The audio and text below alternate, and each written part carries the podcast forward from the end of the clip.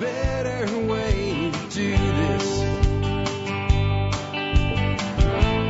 Let me show you a better way.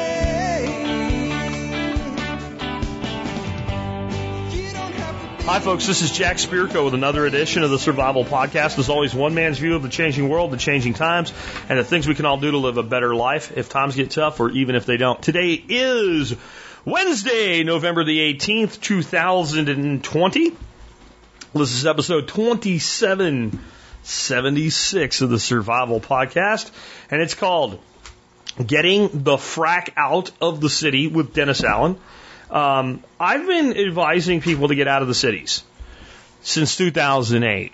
Kind of ramped it up this year because I believe that some of the door of opportunity, uh, especially from an economic stance, is closing.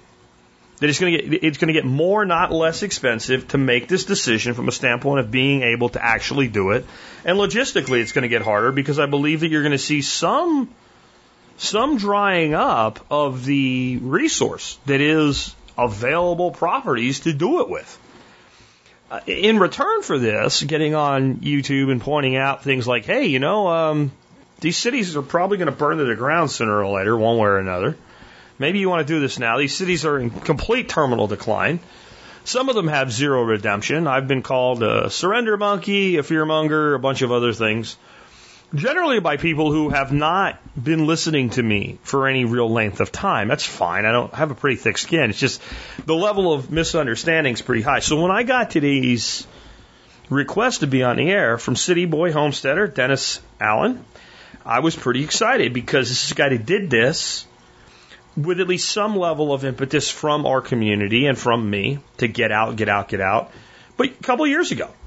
So he didn't run away from the city because, you know, Biden's going to win the election and, I don't know, send the blue helmets in or because Trump was going to win and they'll burn the city to the ground. By the way, that could, that shit can still happen. I'm telling you right now, the way the orange man's fighting this, if he pulls a rabbit out of his hat, even if he doesn't end up flipping the election, if he ends up like flipping one state, and they get afraid he's going to flip the election, you might see some of these big cities. I, I know they burned this summer. I'm talking burned to the ground. Like this kind of psychopathic behavior is still going on. But with all of it, what's really going on is what's the value of your property really worth in these places? Especially when you factor in how much they tax you for the privilege of being there. What's the value of your business in San Francisco when a homeless person is literally allowed to take a shit on your stoop and you can't do anything about it. They will not arrest the homeless person for crapping at the entrance of your business. This is a real thing. This happens all the time. They will not arrest that homeless person. They won't do anything about it. But if you physically prevent them, they'll arrest you for assault. What is the value of a business like that?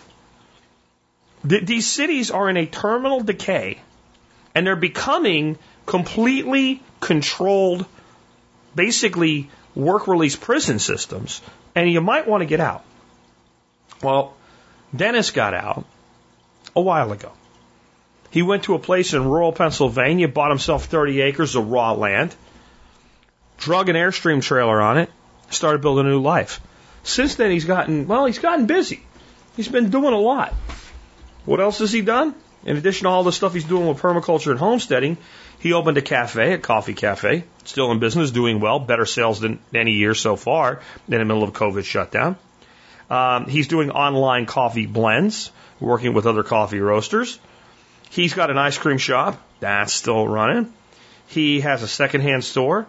He even has a, mu- a music arena in a, in a in a quarry, and he's got a podcast, and he's got a YouTube channel, and he's doing all of this while building a new life in a new place. Like I said, with tons of encouragement from the TSP community. Now, I'm just going to point out that a lot of the stuff I just said, I mean, you could do a podcast from anywhere, right? But a lot of stuff I just said, if he had stayed where he was, which was New York City, grew up, came up in East Jersey, ended up making his making his way in New York City, he wouldn't do any of that shit. You want to go open up a coffee shop in New York City right now? You want to open a music venue, a cafe? You want to try to walk down the street and not be harassed unless you're part of a demonstration? Good luck with it. So I thought it would be great to bring somebody on and actually did it.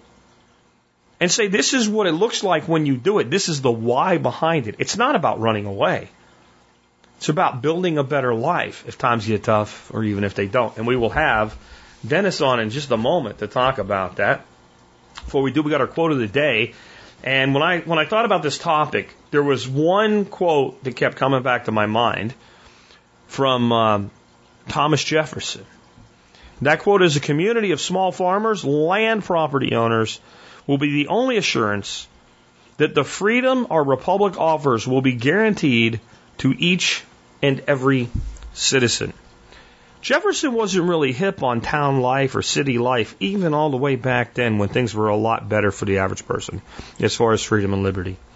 He knew that having the strength of community, but the space of property ownership, and notice he says specifically small farmers and land property owners, small holdings. Not everybody was going to have some giant plantation or something like that. That really didn't actually make sense. But having that little piece of land to call your own, to build your life on, and it would be the only assurance the freedom of our republic offers will be guaranteed to each and every citizen, including the ones that didn't do it. When you read this quote in its entirety and you understand it, that includes the people that stay in the towns. That the small farmer, the small property holder, that entrepreneurial, opportunistic individual was a guarantee of liberty to all. And when I say get out, get out, get out, I'm suggesting that you become one of those people. That doesn't necessarily mean being a farmer. But something happens, and you'll hear about all the opportunities that happen when you separate yourself from these places that I believe are wholly unnatural. I don't believe that it is natural for a million people to occupy a single city, let alone two or three or six. I don't think it makes any sense. Especially in a, in a planet that we have that's so large with so much space for so many people. To use these high density population centers. It only makes sense if the goal isn't that's what's best for humans and what's best for the planet. But that's what's best for people who want to control others. You want to control people? Put them in cities. You want to lose control of people? Allow them to escape into the countryside. And that's what I'm suggesting you consider doing. With that, let's go ahead and bring on our special guest, Dennis Allen. Hey, Dennis, man, welcome to the Survival Podcast. Thank you, Jack. Excited to be here today. Glad to have you on, man. Um, you've been part of this community a really long time. A lot of people in the community do know who you are. A lot of people don't. So let's start off with the who the heck and what the heck is the Dennis Allen question. You know, like how, how did you get kind of where you are in life? What's what's your kind of professional background type of thing? Uh, well, it was a scattered background. I grew up in the uh, the hood of Elizabeth, New Jersey, high school dropout. Made my way uh, into the automotive wheel world through junkyards and chop shops of Newark, New Jersey. Uh, I eventually found that I was going to be a father, so I, it really motivated me to change my life, uh, stop the going into jails and getting arrested for fighting, things like that. I got myself into the corporate world of Verizon Wireless, the major cell phone company. Um, I didn't have a high school diploma or college. They required college back then. They still do. But I got my, my foot in the door via the greeter method. So I was, I was the guy in front of a retail store saying, Hey, welcome to Verizon. Which way would you like to go? Do you have a phone problem or a sales problem? Uh, with my ability to learn, because, you know, the public school or like you say, the government school failed me. I had to learn myself. You know, I didn't have any formal training on the business world or anything, but I just pretty much absorbed what other people were doing in my industry. And I kind of, you know, kicked butt doing it. You know, I, I became the celebrity cell phone guy in New York City. So any celebrities or famous people that needed a cell phone, they, they'd call me up and none of that really made me happy. So I, I was looking for something else and I found people like you that to, to help me guide my journey along. So y- the way you phrased it in your uh, write up, where you applied to be on the show for this episode, you kind of mm-hmm. went from like a rags to semi riches. Uh, uh, how did that happen? And you know, why didn't it really make you happy? Well, like I was saying, you know, growing up poor, you know, my family didn't have much. I remember times when my mother had to not eat so I could eat. Uh, she tried to provide what she could for me, but I didn't have any um, real guidance or anything. Um, I, I worked hard. I, I really buckled down. I remember, you know, when I was in my cell phone days, you know, working in Manhattan, my boss would have to yell at me to send me home and you know, I just wanted to keep making more, making more and getting bigger and more important and it was working. I was hanging out with the, the top celebrities in New York City and I knew all the CEOs of the cool companies or Sony people like that. And, you know, none of it really made me happy. You know, my, my paychecks or the car that I drove or the house that I owned didn't provide any happiness whatsoever. So I pretty much just want to, to flush all that and find my true happiness. You know, making a lot of money for other people and even for yourself isn't my definition of happiness. I didn't really know what it was, but now I know it's not happiness. Yeah, you know, you kind of get to a point where like you're like, oh, so I've made it. Yay! This is what? it, huh? This is this is success. You know, for me, I was a VP of sales for same region you're talking about, northeastern region of the United States, for five Mm-hmm. hundred million dollar company, big expense account, company car, good salary. Yay! Mm-hmm. And eventually, you're like, you know, this kind of sucks. yeah. And, and I mean, some people end up loving it. They feel like, yeah, they really have made it and they enjoy it. And I guess that's good, but for them.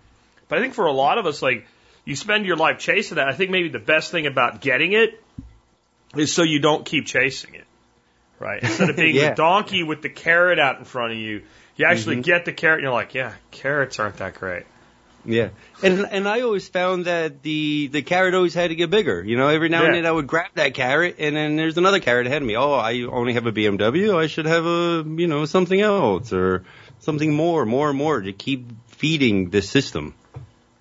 Yeah. Yeah, I, I totally get that, man. so, what the hell made you start listening to a guy like me? You even came to one of my workshops and all. How, how did, how did you end up feeling an impetus to, to go there? Uh, in my my travels, you know, real estate was always a big thing on my my radar.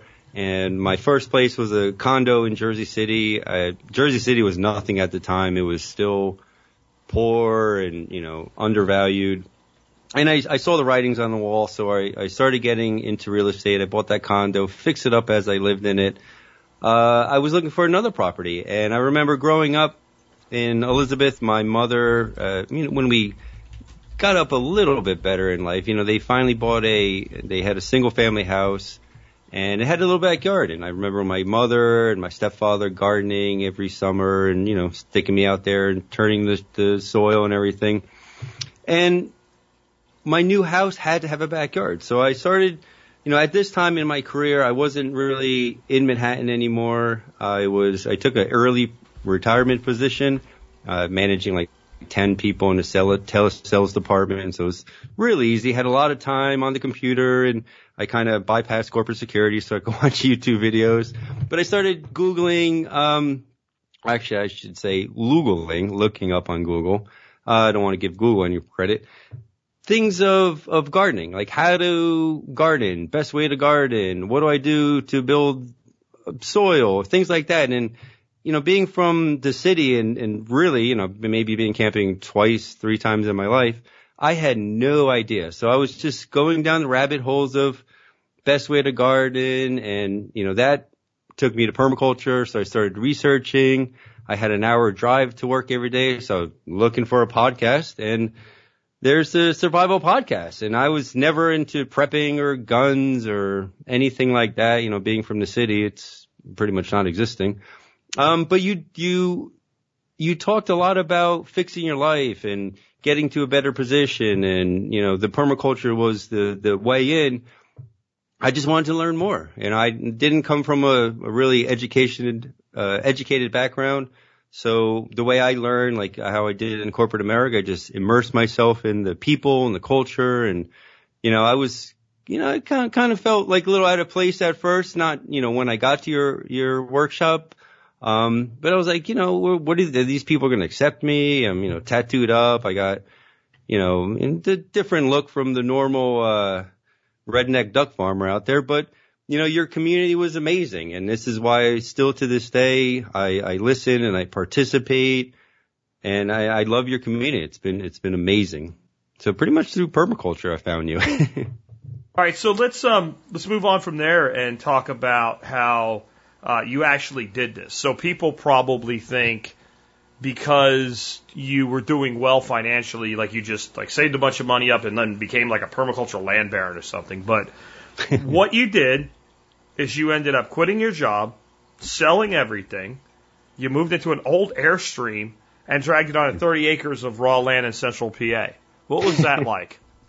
Uh, that was scary. One of my biggest things in life was fear, and uh, I always let fear stop me. So this time I was just gonna go balls to the wall and just just do it. I quit my job because I knew that even though I had this, you know, early retirement position, still making a lot of money, doing nothing at work, uh, it, it it didn't make me happy. I had more money to take, you know, one or two vacations out of the year, but I still had 50 years of uh, 50 weeks of just misery in in the corporate world. So I quit my job and I started looking for other ways to make money. And the biggest thing uh, in the beginning was to save money. So, you know, I'm living in Jersey City, Lower Manhattan views and everything, and I would be the guy in my, you know, three blankets in the middle of the winter, seeing how low I could get my energy bill down. You know, I want to save and save, and so I kind of made it like a game, ways to um, I guess put myself into a comfortable homeless position, you know. I did have the real estate, uh, which was always my, you know, retirement plan, but I noticed that the Jersey City market had been so overinflated. I mean, the prices are crazy now in Jersey City. Um, starting to go now, down now because of COVID, but at the time it was at a, such a height. Um, I decided to sell my condo and take that money, the, the profit from there and buy some land out in the country somewhere. Started looking around uh, through Airbnb. I found a homestead in the kind of in the central Pennsylvania area. It wasn't really what I was looking. I was looking in other areas that don't have building codes, things like that.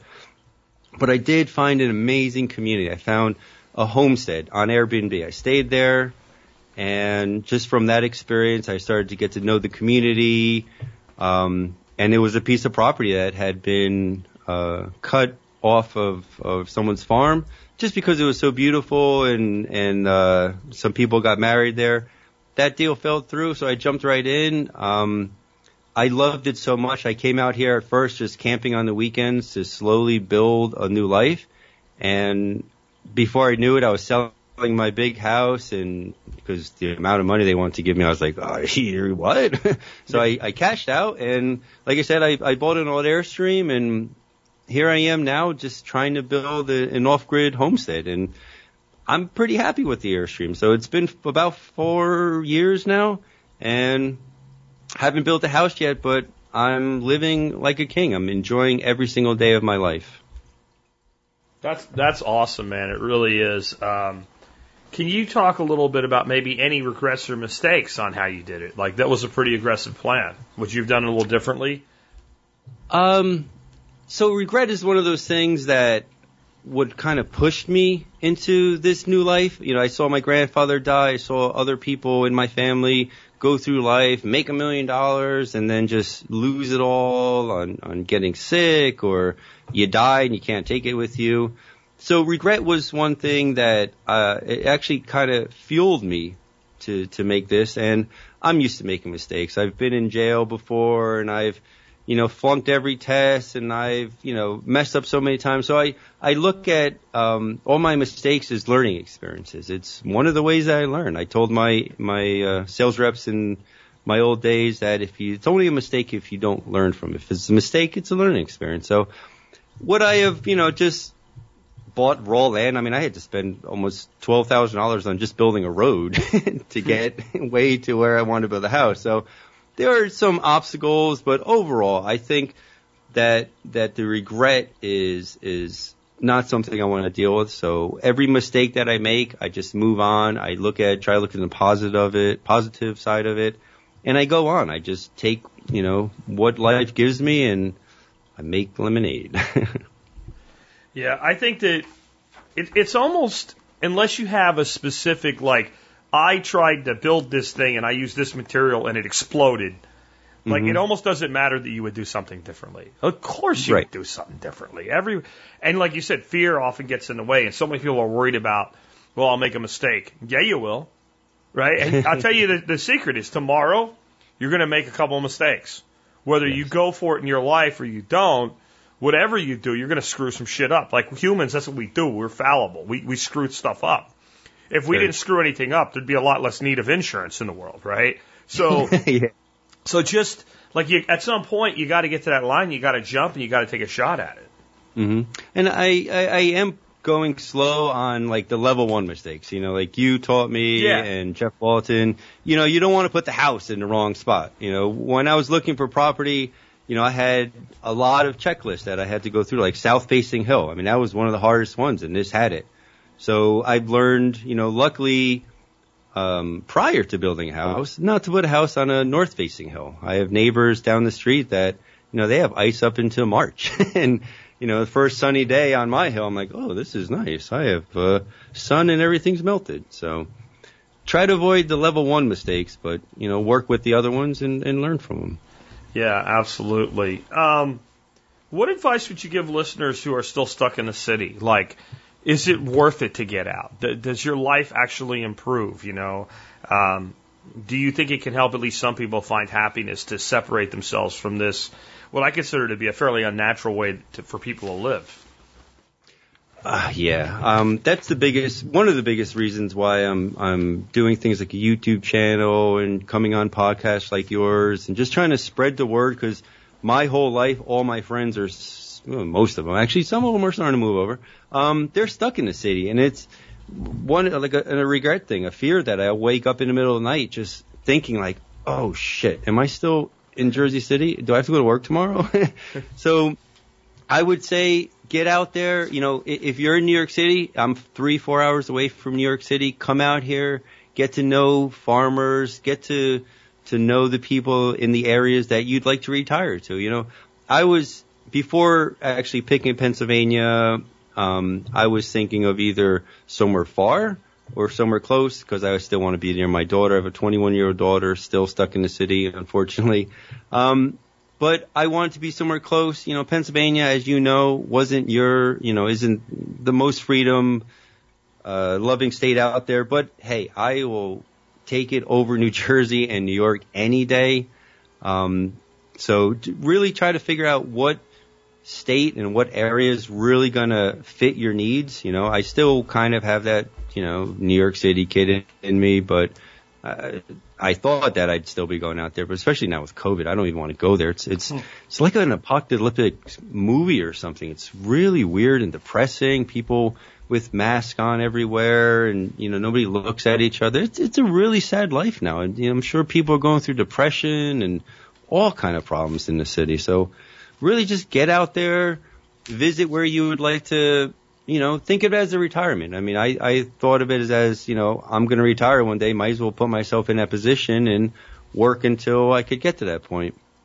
And, you know, there's a lot of farmers out there that, that are getting old and don't want to keep farming. My, the, the guy bought the farm, uh, my section of the farm from, he still has about 150 acres of organic beef and, uh, cheese cows he would love, love, love, love, especially from somebody from this community, to come out here, learn his industry, maybe, you know, build a little house for him and, and take over his farm. Because the biggest fear that farmers out here have is they're going to die, their kids are going to sell the land, and it's going to go to development. Luckily, we have Amish here, so that really doesn't have uh, that much of an opportunity. But you know, there's so much opportunity. Like I'm out here every day, and I'm like, boy, you know what? If I didn't you know, have a way to support myself, I could just do this or I could do that. And there's a lot of people out there to help me, uh, help you, help the people in the city. Know, I'm willing to help people. Your, your podcast helps thousands of people every year. So there are avenues. Just get out there. Don't be scared. I have campsites on my property. You know, come camping, spend a, a weekend with me. You know, I, I have 30 acres. I could build you a little tiny home and, you know, have you live there until you learn and build something of your own. So don't let fear and regret stop you. You know, get out of the city, maybe go to Florida if that's what you want or Puerto Rico. I'm still trying to get a little spot in Puerto Rico to to spend my winters. Hopefully, we'll see. Yeah, you know, I think the idea of putting a toe in the water is not a terrible mm-hmm. idea. Like, completely altering your life is enough. You don't necessarily need to go straight into homesteading on your own or building a house or whatever. Like you started out, you did Airbnb for a while. You went out and lived the life and said, hey, is this really what I want to do? right. And, Yep. and what parts of it do I want to do, and what parts of it that I don't want to do? Because I've seen so many people get into homesteading. They get a piece of land, their house isn't even completed. They have hmm. chickens, they have ducks, they have a cow, they have goats. Goats make your life miserable when you know what you're doing. You know, they have rabbits, they have quail, and in about one year they're like, screw this, and they're done. And I, I think for some people getting that piece of land right away, that works. Some people though, I think like taking this toe in the water approach may be a great idea and give that, um, there's a lot of talk right now, the great reset. Resets in of themselves aren't bad. Like mental reset, to get that mental reset to figure out like, what do you really want to do? Is this really what I want to do? And is this really how I want to do it? Or are there parts of this that really are going to work for me? And are there other parts of this that I need to stay the hell away from? Exactly. Yeah. I mean, my my goal for the first couple of years was just to come out here on the the weekend and slowly build it. But I got hooked on it like a junkie, and I bought an airstream and parked it, and I'll figure out the rest. And there's but there's something to be said for that too, because you put your life in a position where, hey, maybe I don't have everything I want, but what I have is mine. And Right. and, and I don't have to worry about losing it. So mm-hmm. if I don't have to worry about losing what I have, all I have to, to worry about is is is getting more of what I want. That that's a really strong position to be in in life. yeah. It, it's it's it's very empowering. Very empowering. It's that's freedom, you know, to have the ability to do what you want for the most part. So so what are you doing now? Like what are your, your kind of the, the steps you've taken since all this happened and, and what have you established? Um, well, my goal was to come out here and, you know, I, I have a couple PDCs. I have one from Jeff Lawton. Um, thanks for the discount from your, your, uh, membership team there. I also took, uh, the Perma Ethos one that you were, um, sponsoring for a while. And I, my plan is to, you know, with the south facing hill, cut out wa- uh, swales and ponds and animals and, you know, have a couple tiny homes for people, kind of like a Paul Wheaton kind of place, maybe not as crazy and, Yeah. and loosey goosey. Yeah, yeah. But I would like it to be a place where people could learn and teach, like, you know, what you do. Have a workshop every year or two and, you know, have people come in and, and spread the love, you know, spread the knowledge that, that I've accumulated through my journey. Cause my journey is definitely different from anybody else's. So maybe, you know, I can't reach somebody as well as you can, but the same thing with you, you're not going to be able to reach the same people as I can. So I want my, my land to be open to public. Um, I have campsites on it now, which is just doing amazing. I didn't, this was, that wasn't even a part of my plan. Another thing, you know, be flexible. I ended up with a coffee shop. Who would have thought? I mean, I was never in the coffee business. I do, I do like drinking coffee. I was spending a lot of time in this, you know, community hub and I ended up buying it. It, not part of the plan, but you know, the, the cards fall where they, they may. And you know what? Homesteading isn't my, you know, number one, actually it still is my number one in, uh, source of income, but you know, having the coffee shop is, has been a great, great addition to my homestead. I, I really miss be, being able to just go outside of my porch, you know, pop open a beer or a bottle of wine and 10 minutes later have 10 neighbors around me. So it's hard to do that when you're surrounded by Amish farms and, Yeah. and cows. Yeah. So I bought the cafe. I started an ice cream shop, you know, in the middle of this COVID thing. I was not going to let, um, COVID shut me down or stop me from doing anything. It's a great time, I think, to excel because other places are just terrified, you know, Mhm. uh, of opening. You know, we have a very popular, you know, nice brewery kind of next to my coffee shop and they're, they're, they're shutting themselves down all the time. They're going beyond what, you know, even our master governor says, you know, in a community of, of 900 people, we, we have a big community of Penn State people about 30 minutes away in Bucknell on the other side. But because those are the only two areas that even have police, there's nobody to enforce this. You know, There's- yeah. What there's a is with this? Like street. people have been so so controlled. they, Mhm. they're willing to follow a law that they disagree with, where there's zero consequence to not following the law, Crazy. right?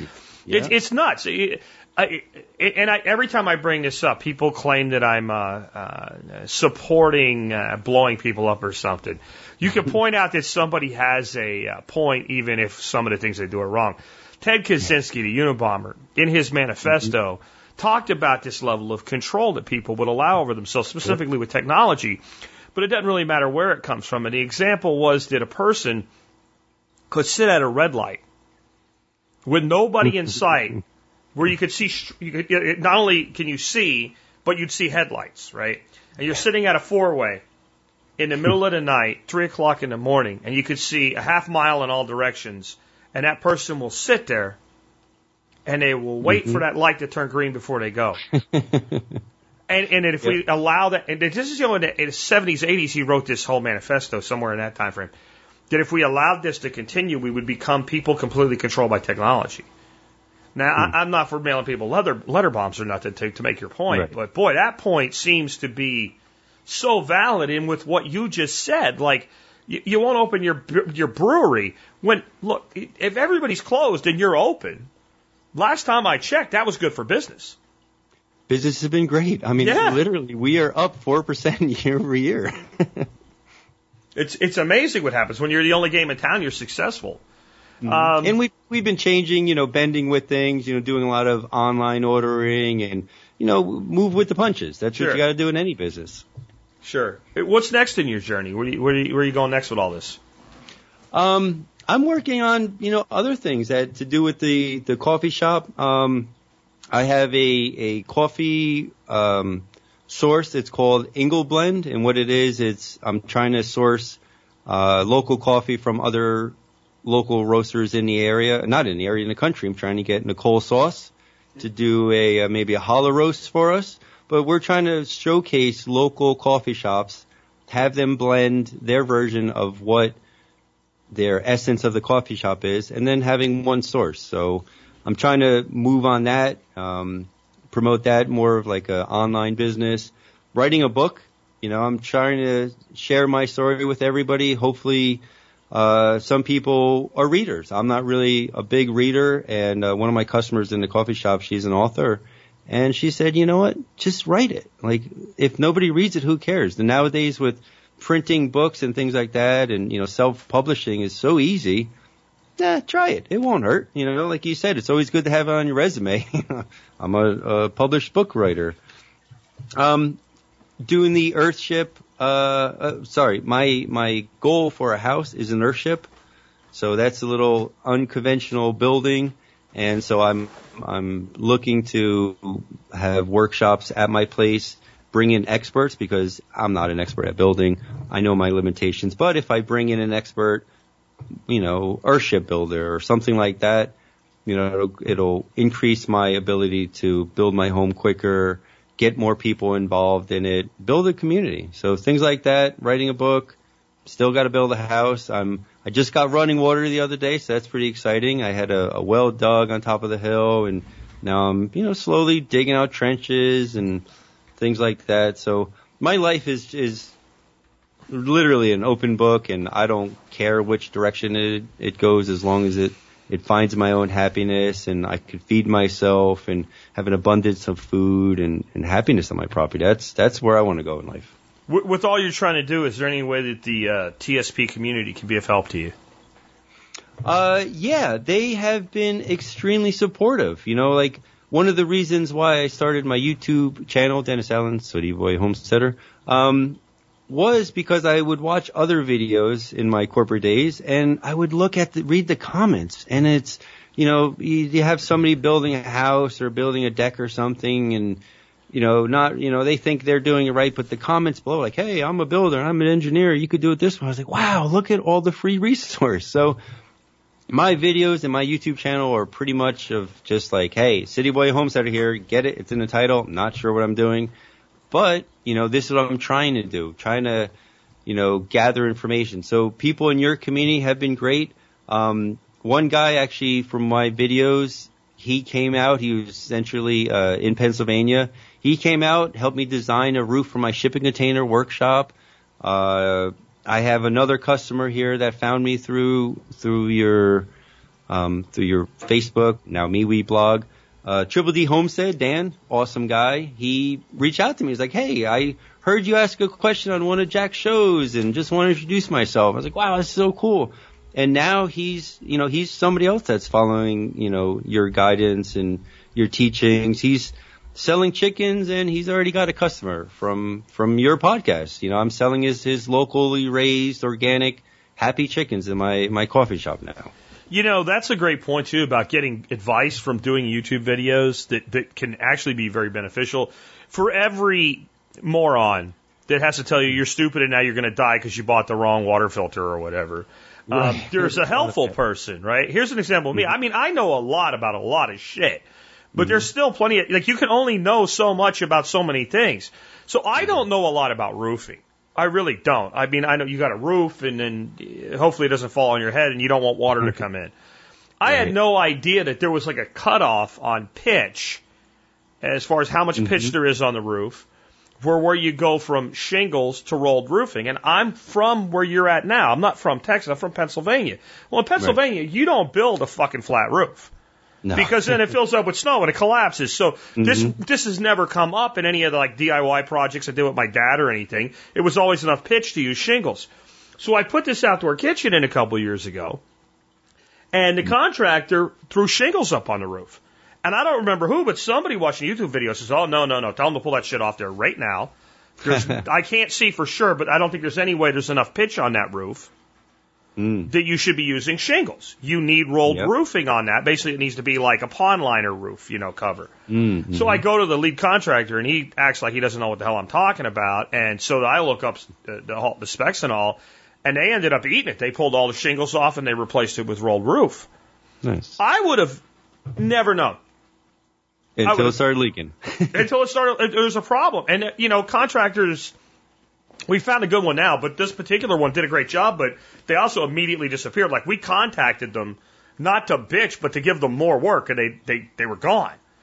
So even in the best circumstances, you can not have people. You want thing like when you sign off and you write the final check, you want it done. You do not want to have to get that person back. Nice when you can Right. if you need to, but you don't want to rely on it.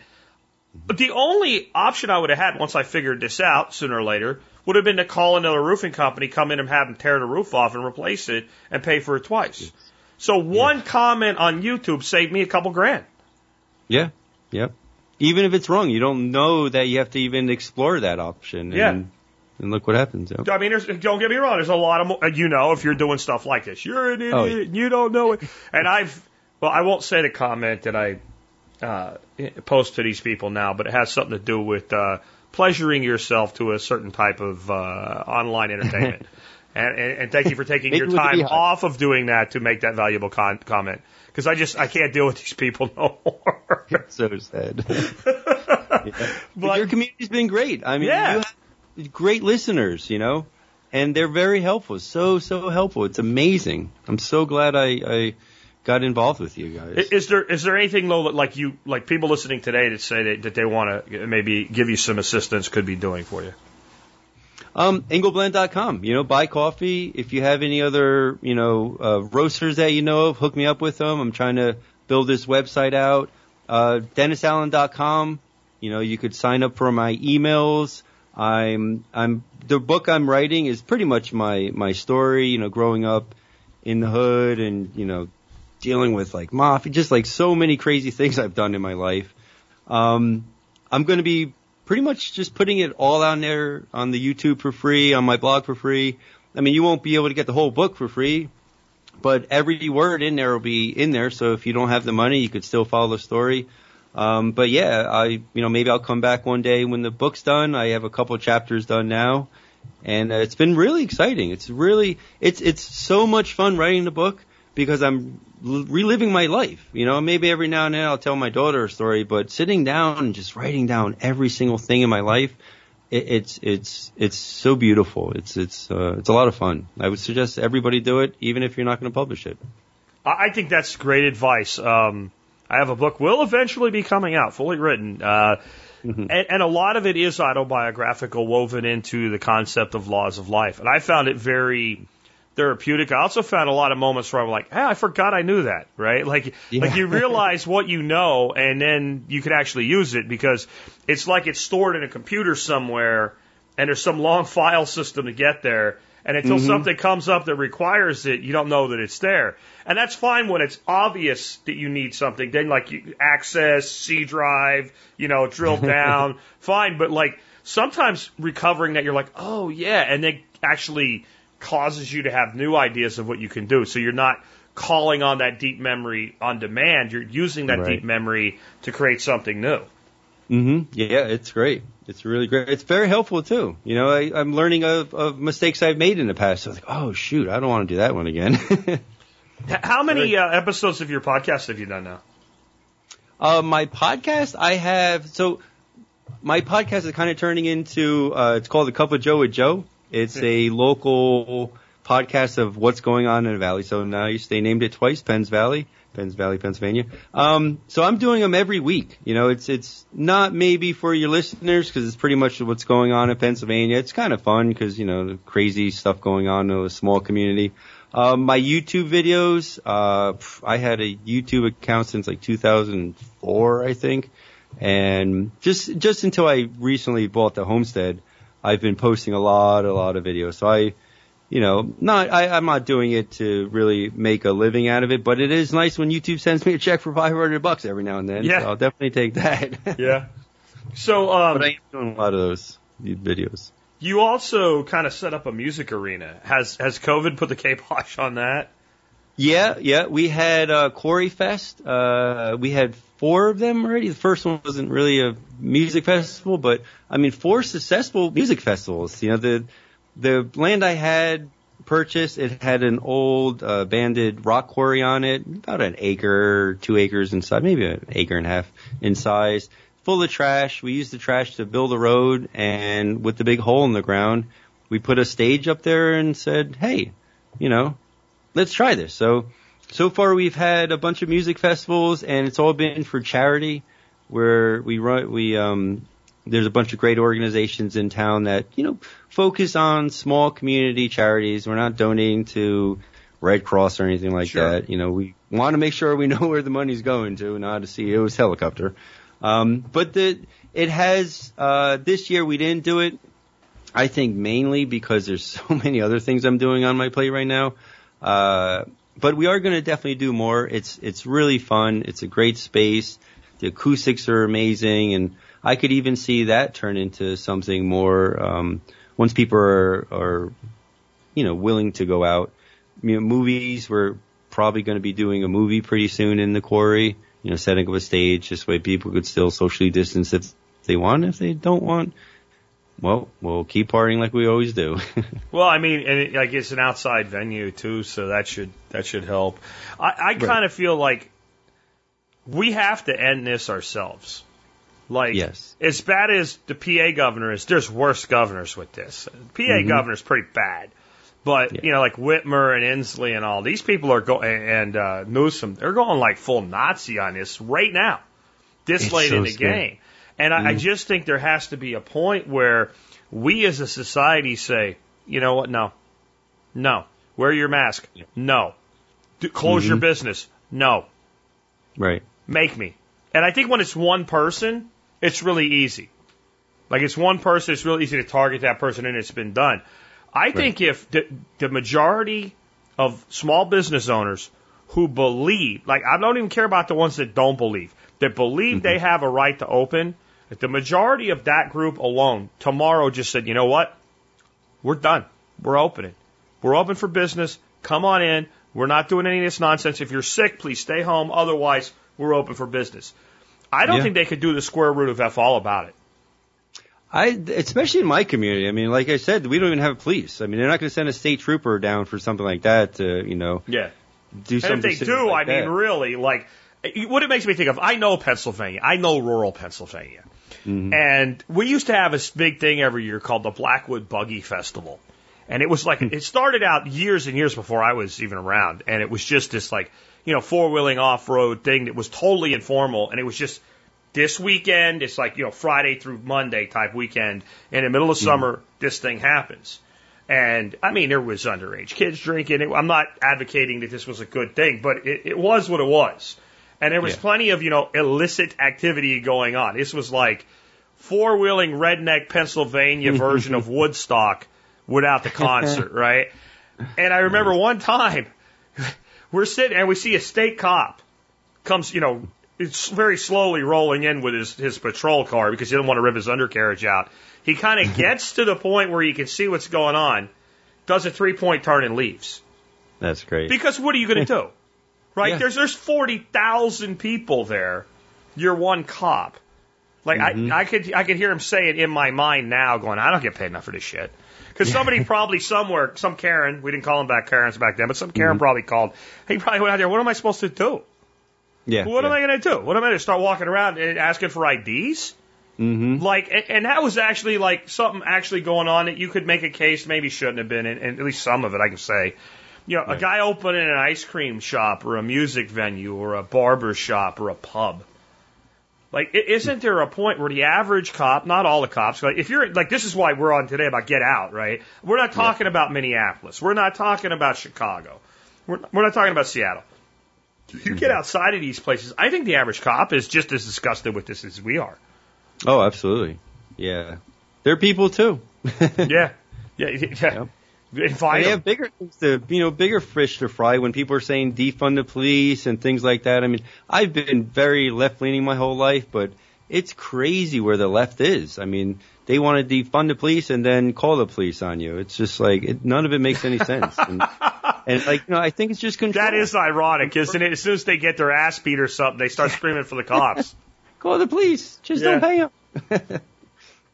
My favorite one is when they start screaming, medic, medic, like they're in a war movie or something, you know? It's I like, saw, I saw one like that. "Uh, what are you doing? Who are, what, what do you think? They're just uh, like, they're, kick a table and there's a medic's going to crawl out and come. I mean, did you, did you set up medics? No. Uh, Guess what? You don't have any.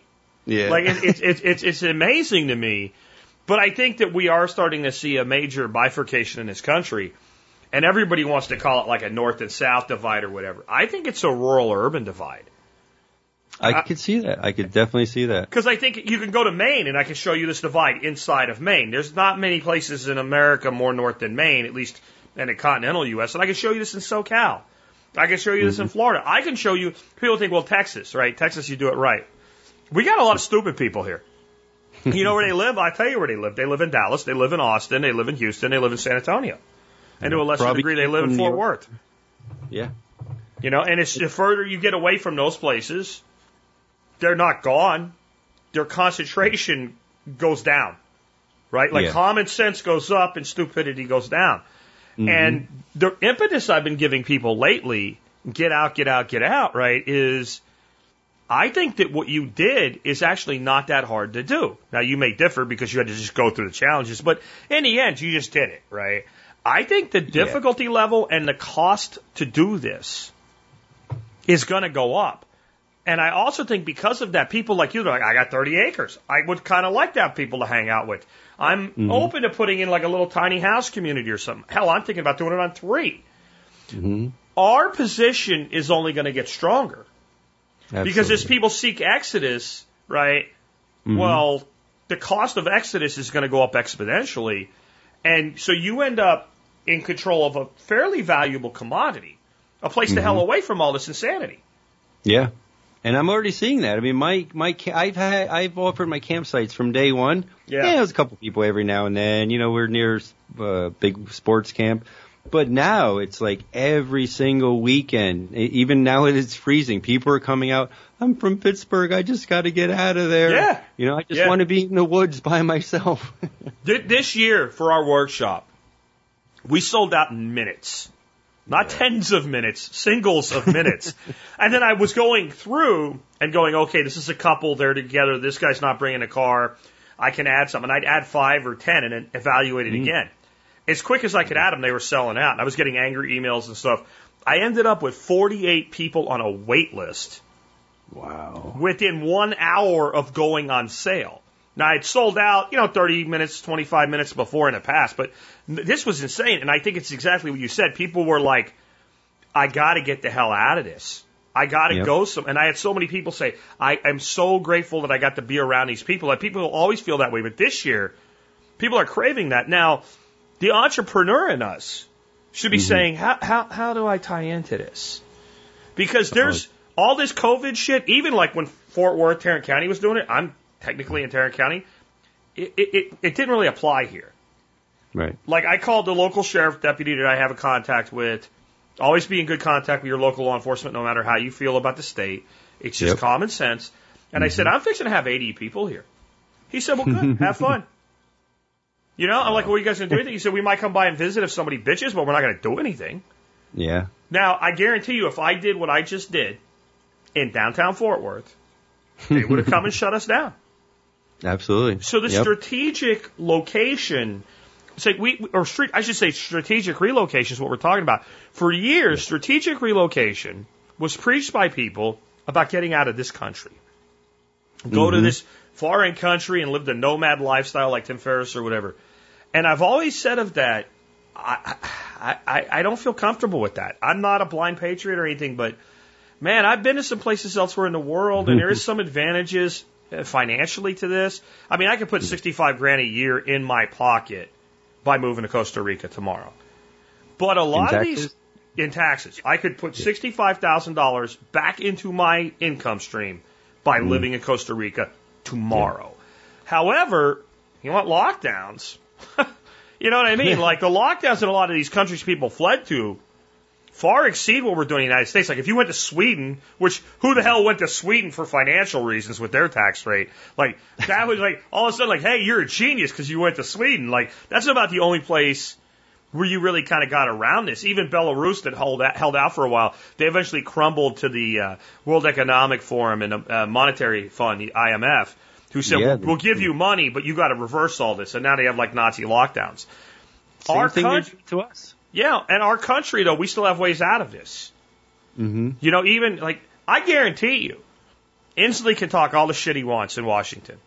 You get mm-hmm. outside of Seattle and what have you, they the, the lockdown applies, but people ain't doing it. Right. And that's mm-hmm. something we have with freedom of movement in this country, if we keep it, that's really mm-hmm. advantageous. As entrepreneurs, though, we should be thinking like, well, if they're going to keep doing shit like this, how do we position ourselves so that we are a solution to people that don't want to go along with it? Exactly. Yeah. Mm-hmm. I will give you one piece of advice on the whole tiny houses and all. If Yes. you ever do that and you take on tenants, you need to run it through like an Airbnb or a HipCamp or something. Oh, absolutely. Yeah. Because uh, Brian Norton was on, and he converted his garage into. He's the other coffee roaster they got in Washington. He's probably worth you tying in with. Anyway, he uh, he said that he was renting this garage apartment to a guy who didn't pay his hmm. rent, started having some problems with him. took him 90 days to get him out. Yeah. And he called the cop came and said he's a tenant. You got to go through court system, whatever. He said if he was here on Airbnb, I would have grabbed him by the neck and threw him into the street. and so I, th- you know, I don't want people grabbed by the neck and thrown into the street, but if somebody needs mm-hmm. it, I want to be Right. able to do it. And so Yeah. For a lot of people listening to this, I never really understood the extreme value of uh, of that type of arrangement, but I do now because you're not a tenant, you're a you're a resident at a hotel basically, and tr- you can get thrown out of a hotel real fast. Yeah, it's very easy. I, I had an Airbnb guest in Jersey City that was getting a little out of control. And I mean, luckily he was there for like a month paying, Yeah. but I just literally screwed the door shut. I'm like, you don't live here. Like he called the police. Yeah. And like, he doesn't live here. I just kind of ignored the, the whole complaint. And Yeah. I was like, uh, finally, you you, don't know, live here. You I let screwed him the get door his shut. stuff out and leave. That's Have a nice awesome. day, buddy. That's awesome. That's awesome. Well, and hey, I man. am using uh, services like HipCamp. Um, HipCamp is the biggest one. I was using another company that wasn't that great, but HipCamp is it's. I tell people it's the Airbnb of camping. So my thing is, you know, I don't want residencies even. If I just do like little cabins, so they're not official residencies, I could, you know, put up I think 12 of them before I need septic system and things like that. So as long as there's little campsites, you know, glamping, you know, with a bed and you know other things like that, Yeah. it's it makes it uh, a lot easier to get by all the restrictions and per- permits and things like that.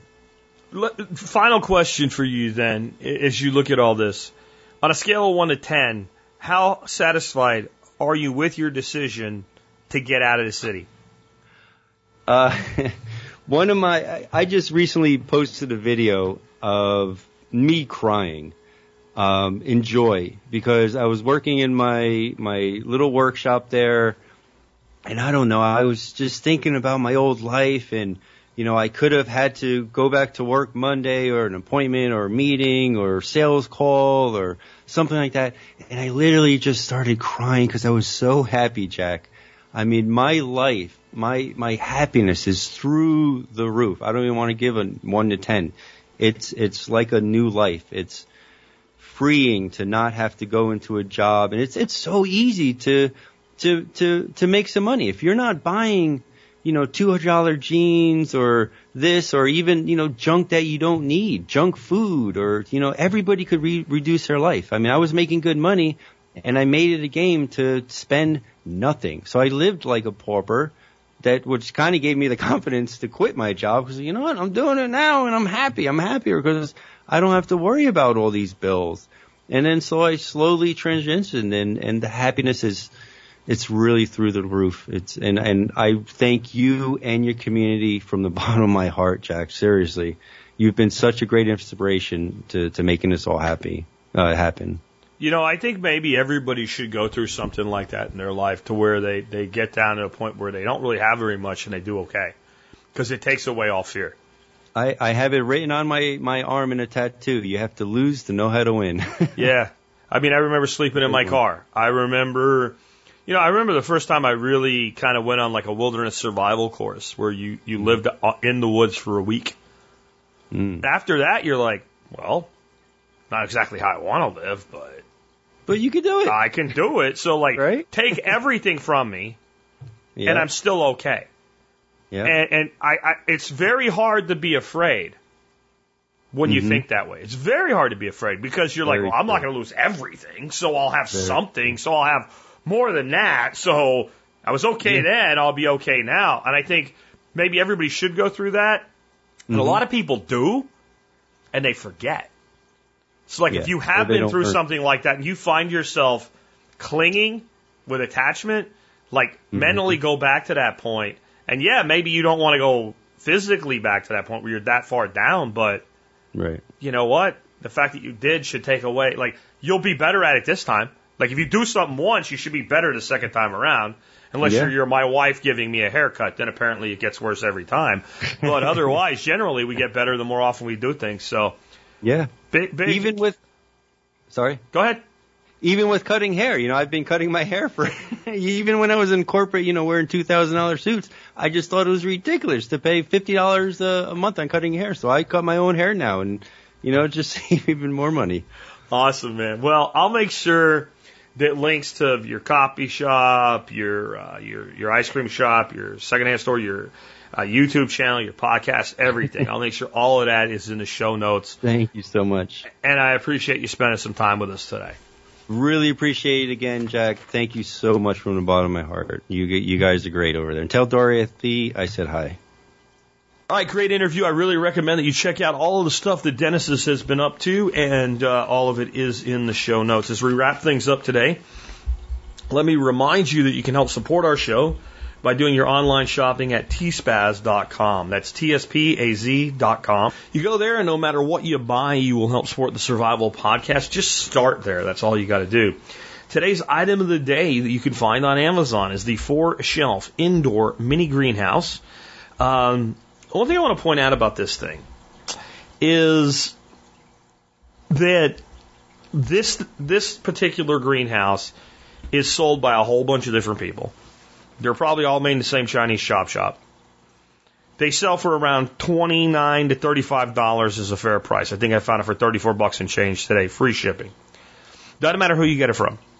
But different sellers go through different inventory cycles, and some people will be selling for 50 bucks while some people are selling it for 34 $35. So I, whenever I run this item, I just find, hey, this is it. This is the best deal on it right now. Here's where you can get it. I also have a link where it just looks it up for you, runs the search for you on Amazon.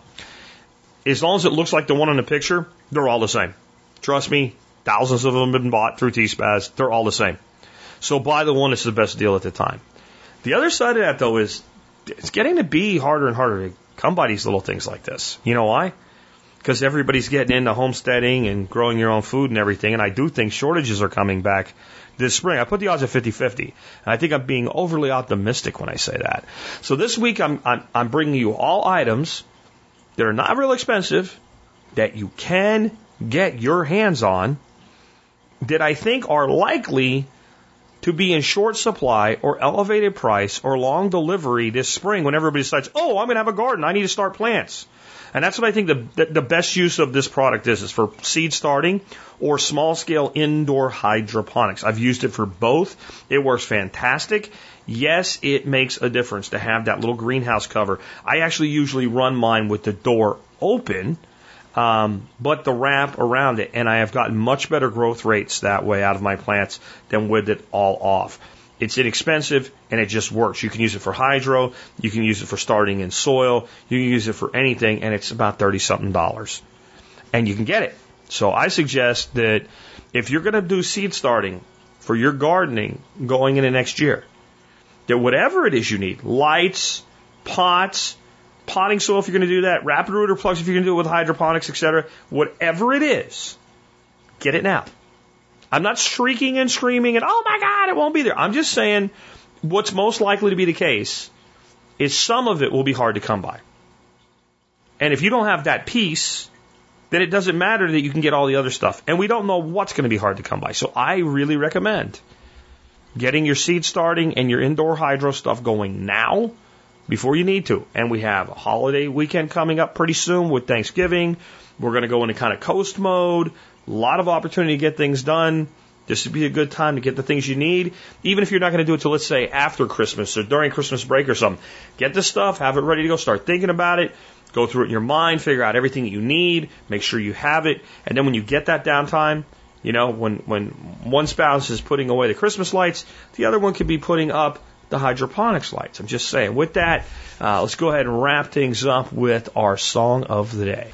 So our song of the day today is by one of my favorite groups. It's uh, Five for Fighting, and I'm generally not big on the whole really high kind of pitch falsetto dude voice, but I've always loved Five for Fighting's music. It just works, even with that. That I think a lot of people really like it. And to me, it's kind of like it works in spite of it. You know, it's just amazing sound. It's very distinctive. And uh, this song's called The Riddle. And once again, uh, by happenstance, it fits really well with today's uh, topic. This song is really, in the words of the author of it, uh, a love song from a father to a son about all the things that are great in life and can be great in life, and, and to, to really live life with zeal. Some people seem to think that this song, when it says there's a reason for the world, you and I, is a very human centric, um, almost arrogant view that all this was made for us as humans, as though we're more important than anything else in the universe. And I, I don't think that it is. The world is our world that we create. And that world is for you and I because we created it. I've said this many times, but there's not one world. If there's 9 billion people, there's 9 million worlds. We all perceive the world differently. Even people that are very similar to us perceive the world differently. And we all create our own life in our own way. That's what Dennis did. Dennis decided he didn't like the world that he was creating. So he just decided, I'll go create a new one. When I tell you to get out of the cities, when I tell you to reevaluate your life, I hope you understand if you're genuinely happy where you are, then that doesn't apply to you. I think the people that get mad at me are the ones that aren't happy where they are. They don't want to be there. They do want to be somewhere else. And they don't like it when someone starts picking away and shows their reasons are actually an excuse. That's why they get so mad. That's why they start calling you names when you said, hey, get out of the cities. Right? Not, hey, screw you, I like it here. But, oh, you're such an idiot. You know, whatever. Hey, that's because they don't realize the truth in this simple song. There is a reason for the world that you're in. I'm going to add to it that you're in, and it's you. You are creating your world. It doesn't mean you can wave your hand and make it all perfect. But if you're not happy with the way that it is, it's up to you to make it better. With that, it's been Jack Spirko with another edition of the Survival Podcast.